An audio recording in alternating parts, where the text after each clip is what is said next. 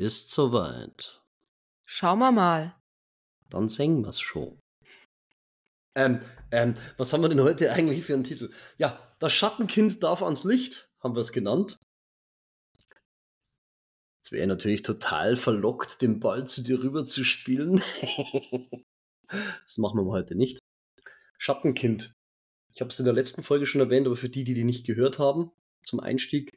Hm, es gibt etwas in uns, das ist verletzt. Ich glaube, in jedem Menschen gibt es das. Da glaube ich fest daran. Ich habe noch keinen kennengelernt, der keinen Triggerpunkt hätte.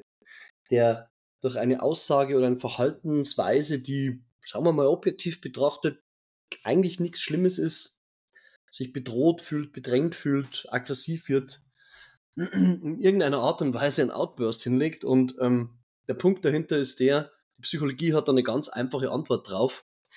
Jede Aggression hat eine Angst zugrunde liegen.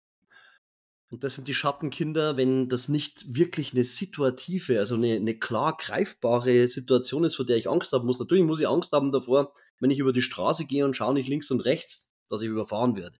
Das ist eine situative Angst, die schützt uns und Angst ist was Schützendes. Das ist schon mal super, super feine Geschichte.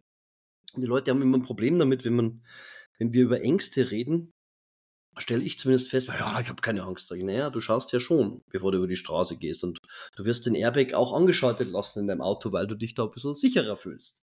Und Angst hast davor, einem Unfall einen schweren Schaden oder gar das Leben, äh, schweren Schaden zu nehmen oder gar das Leben zu verlieren. So. Aber es gibt Dinge in uns, die sind nicht rational und das sind erstaunlich viele. Ähm, wer sich mit Psychologie und modernen Erkenntnissen beschäftigt, der weiß, dass das wahnsinnig viele sind. Und die Frage ist, was hat das jetzt mit einem Kaiserschnitt und was hat das mit unserer Beziehung und der Liebe zu tun?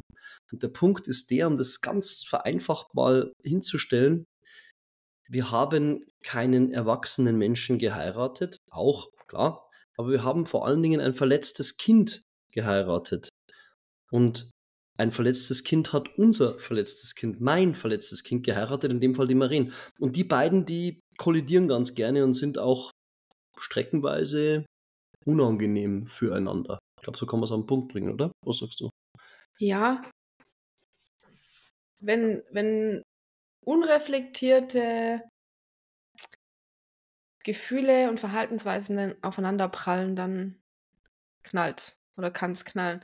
Vielleicht kannst du aber noch ganz kurz erklären, was ist, was mit dem inneren Kind gemeint ist. Es geht ja nicht tatsächlich um ein Kind, sondern da wird ja was bezeichnet damit, da, damit es leichter verständlich wird in der Psychologie. Weißt du, was ich meine? Erklär's doch selber, wenn du es schon weißt.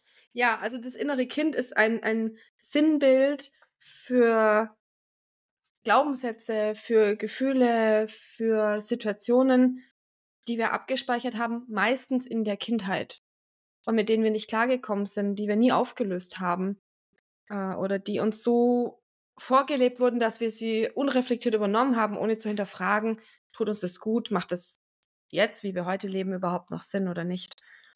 Und äh, wenn wir eben eine Situation erleben, in der eins dieser gespeicherten, du hast es vorhin Triggerpunkte genannt, angesprochen werden, dann macht das was mit uns und wir reagieren vielleicht auch mal so, wo wir uns gar nicht kennen, wo wir ohne drüber nachdenken explodieren oder zurückschießen oder weinen müssen oder beleidigt sind. Die ganze Bandbreite in Emotionen kann das sein. Und wenn wir dann vielleicht mal wieder klarer bei Verstand sind und nochmal drüber reden und drüber reflektieren, dann gar nicht wissen, was war denn das überhaupt? Warum habe ich jetzt echt da so reagiert? Und das ist genau der Punkt, da mal hinzuschauen und zu gucken, was ist da eigentlich wirklich? Und wie du es gerade gesagt hast, wenn, wenn wir es schaffen, beide unseren inneren Kindern, also zweimal Glaubenssätze oder Gefühle zu treffen, dann ist das ja, eine explosive Mischung. Ja, und ich möchte auch noch ein bisschen auf das Wort beleidigt rein äh, eingehen. Da steckt ja Leid mit drin. Das heißt, ich habe irgendwo ein Leid erfahren, das noch da ist, das ich nicht ausgelebt habe, das ich nicht ausgefüllt habe. Und dieses Beleidigtsein ist wirklich, da, da, ist eine, da ist eine seelische Wunde.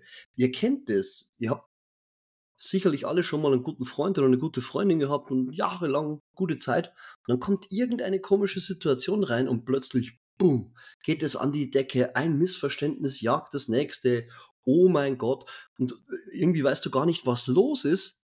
weil du der anderen Person sprichwörtlich auf den Schlips getreten bist. Und du hast aber nichts Bösartiges gemacht. Ich glaube ja fest dran, dass, abgesehen von ein paar Prozent Narzissten, äh, die, die meisten Menschen morgens nicht aufstehen und sagen, jetzt hau ich die alle in die Pfanne und nutze sie alle für mich aus. Sondern bin schon der festen Überzeugung, dass die alle Leute, zumindest die, wo ich einen guten Draht zu habe, sagen das so, morgens aufstehen und sagen, ich lebe mein Leben und will eigentlich keinem was Böses. So, ähm, trotzdem passiert's.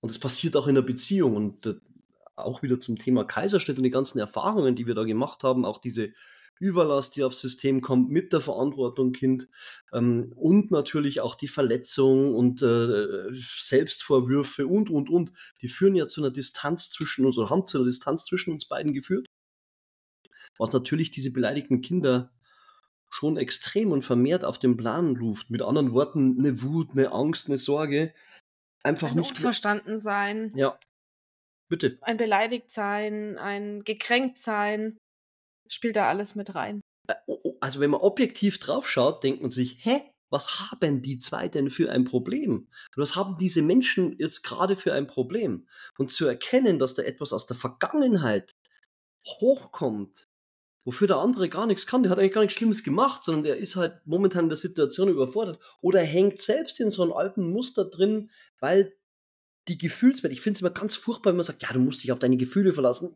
Ja. Mh. Hm. Dazu muss man sie erstmal erkennen und spüren. Ja, vor allen Dingen, nicht jedes Gefühl, das du in dem Moment hast, ist auch für den Moment wirklich der reaktiv, sondern eventuell reagiert etwas, was vor 25 Jahren war, das sich eben ausgelöst fühlt in einer Situation, die jetzt ist, völlig unpassend. Komplett unpassend. Und dann ist es sich auf die Gefühle verlassen echt eine schwierige Geschichte. Und ich, ich halte es immer damit, das, was du im anderen siehst, ist eigentlich bei dir. Also das, was ich im anderen sehe, ist oft bei mir. Und dann wirklich innezuhalten und zu sagen, Moment, mach ich jetzt den Quatsch hier? Ist das von mir eine Projektion? Wirklich erstmal runterfahren und nicht sofort voll drauf zu holzen und das gefühlvoll zu versuchen, mal zu adressieren, klappt dann auch nicht immer, wenn, wenn der andere komplett im Loch hängt. Ja, äh, passiert mir so, passiert Maren so, alles gut. Was ich damit sagen will, ist, das heißt immer, ja, du musst dich auf deine Gefühle verlassen, diese ganzen Coaching-Posts da auf Instagram, der ganze Quark. Ja, okay, prinzipiell ja.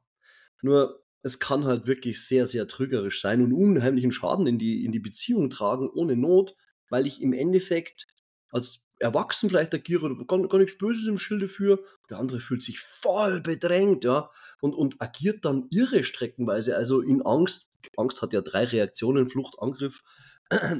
Totstellen. Und tot, totstellen, Entschuldigung, Flucht, Angriff und sich totstellen. Und kommen wir mal auf die Jugenderziehungen zurück. Jungs sind Indianer, die keinen Schmerz haben und Mädels äh, sind nicht so laut, die dürfen sich nicht freuen und rumschreien. Das machen Mädels nicht. Also sind wir halt dann still, wenn uns was nicht passt. Wenn wir ein Gefühl haben, dann wuff, dann sind wir halt einfach weg. Das ist dann so passive Aggressivität, die dann Einzug hält. Das ist eine ganz schlimme Geschichte. Ja, und die Jungs stumpfen ab, weil sie dürfen ja keine Gefühle zulassen. Und ähm, wenn sie sich dann damit beschäftigen im Erwachsenenalter, müssen sie es mühsam wieder lernen. Und lieber ein Gefühl zulassen und durchleben und abschließen, wie irgendwo hinpacken und abstumpfen. Und zwar für alles. Ja, dann kommt noch ein Faktor oben mit drauf. Also durch was auch immer das ausgelöst hat in der Beziehung. Bei uns war es halt auch der Kaiserschnitt, die Vorwürfe, die du dir gemacht hast, völlig irrational. Die Situation, dass ich mich total alleingelassen gefühlt habe, du hast nicht mehr gesprochen, du warst einfach nicht existent. Du warst nur noch so ein Zombie, der rumfunktioniert hat und immer noch so, hallo. Und völlig gestresst war. Ja, hallo, ich bin auch noch da, red doch mal mit mir. Uh, keine Chance. Egal, welchen Tenor ich angeschlagen habe, ob laut, leise, liebevoll, direkt, erwachsen, beleidigt, egal was, welches Register ich ziehe, du kommst nicht mehr ran. Und das ist echt furchtbar gewesen, eine ganz furchtbare Geschichte. Und das ist das Spannende natürlich, dass uns das A immer wieder passiert und B, wie lösen wir das auf?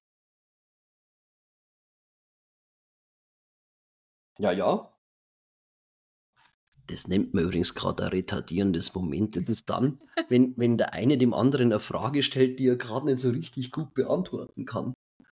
Maren hat gerade keine Antwort. Gerade tausend Fragezeichen im Gesicht. Und dann versuchen die meisten Leute, weil sie es gelernt haben, oh Gott, die muss perfekt sein, nicht, dass der Herr Lehrer schimpft und ich daheim noch äh, vom Papa äh, die Leviten gelesen kriege. Da muss ich so tun, als wüsste ich die perfekte Antwort. Und das ist genau der Riesenfehler, weil das ist nämlich verlogen bis zum geht nicht mehr. Ehrlich war jetzt zu sagen, ich habe keine Antwort, also habe ich es der Marin rübergeschoben, die hat auch keine klare Antwort. Hm. Also da hängen wir auch noch fest, aber ich weiß schon eine Antwort.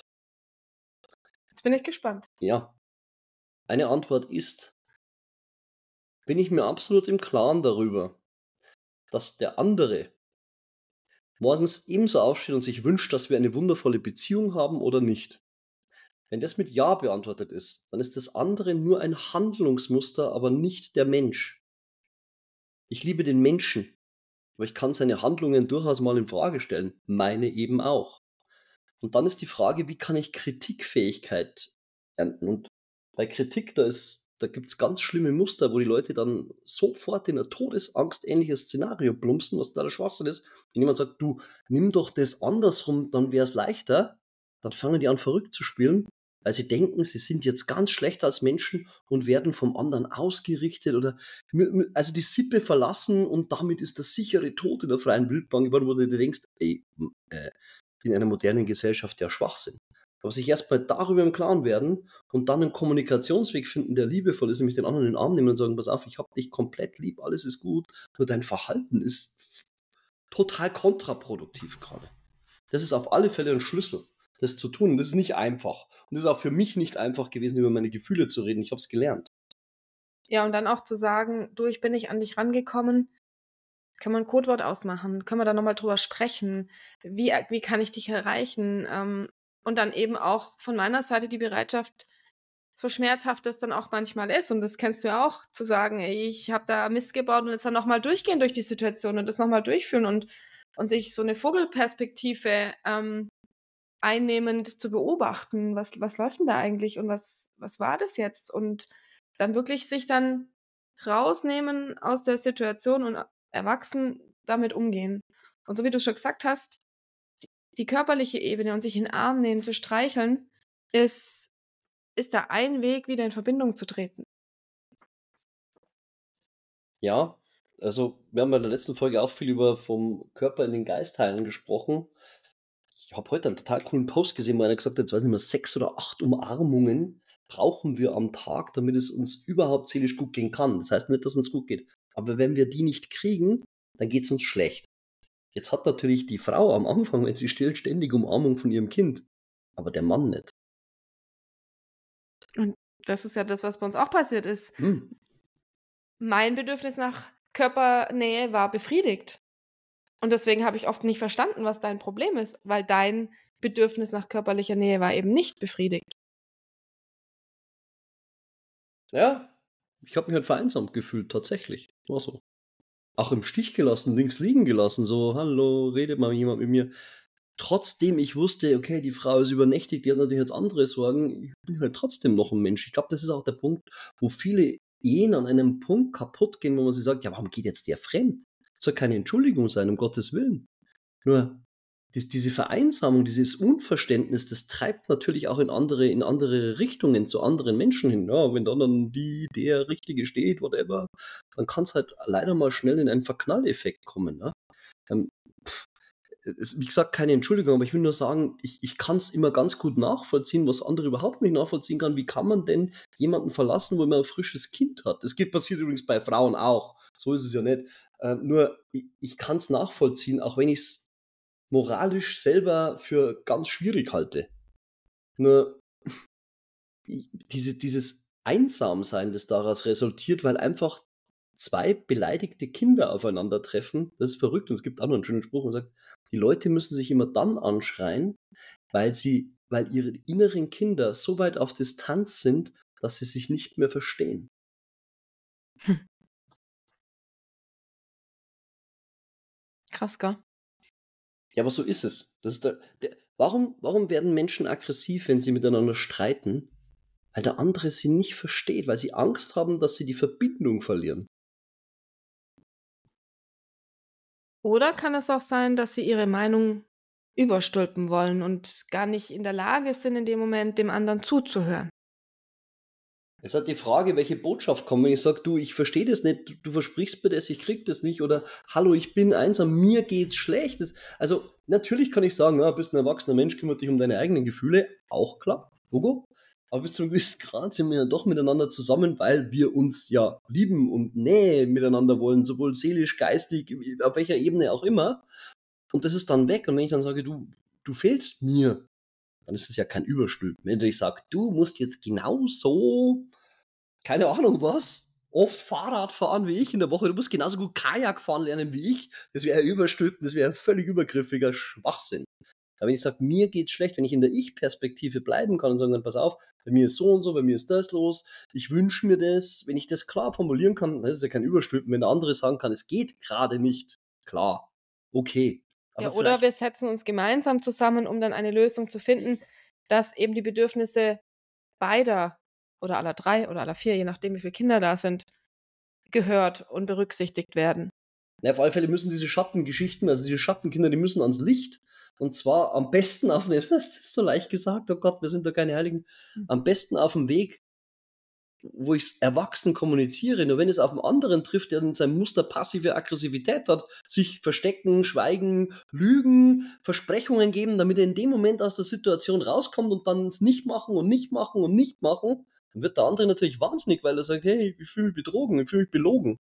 Das ist etwas, was ganz viele Beziehungen kaputt macht und das geht an diejenigen, die solche Muster haben, egal ob diejenigen, die sind, die progressiv vorangehen oder die, die auf der Flucht sind. Leute, das ist alles andere als erwachsen und äh, es ist, wie gesagt, bei uns auch immer wieder kommen diese Dinger zutage.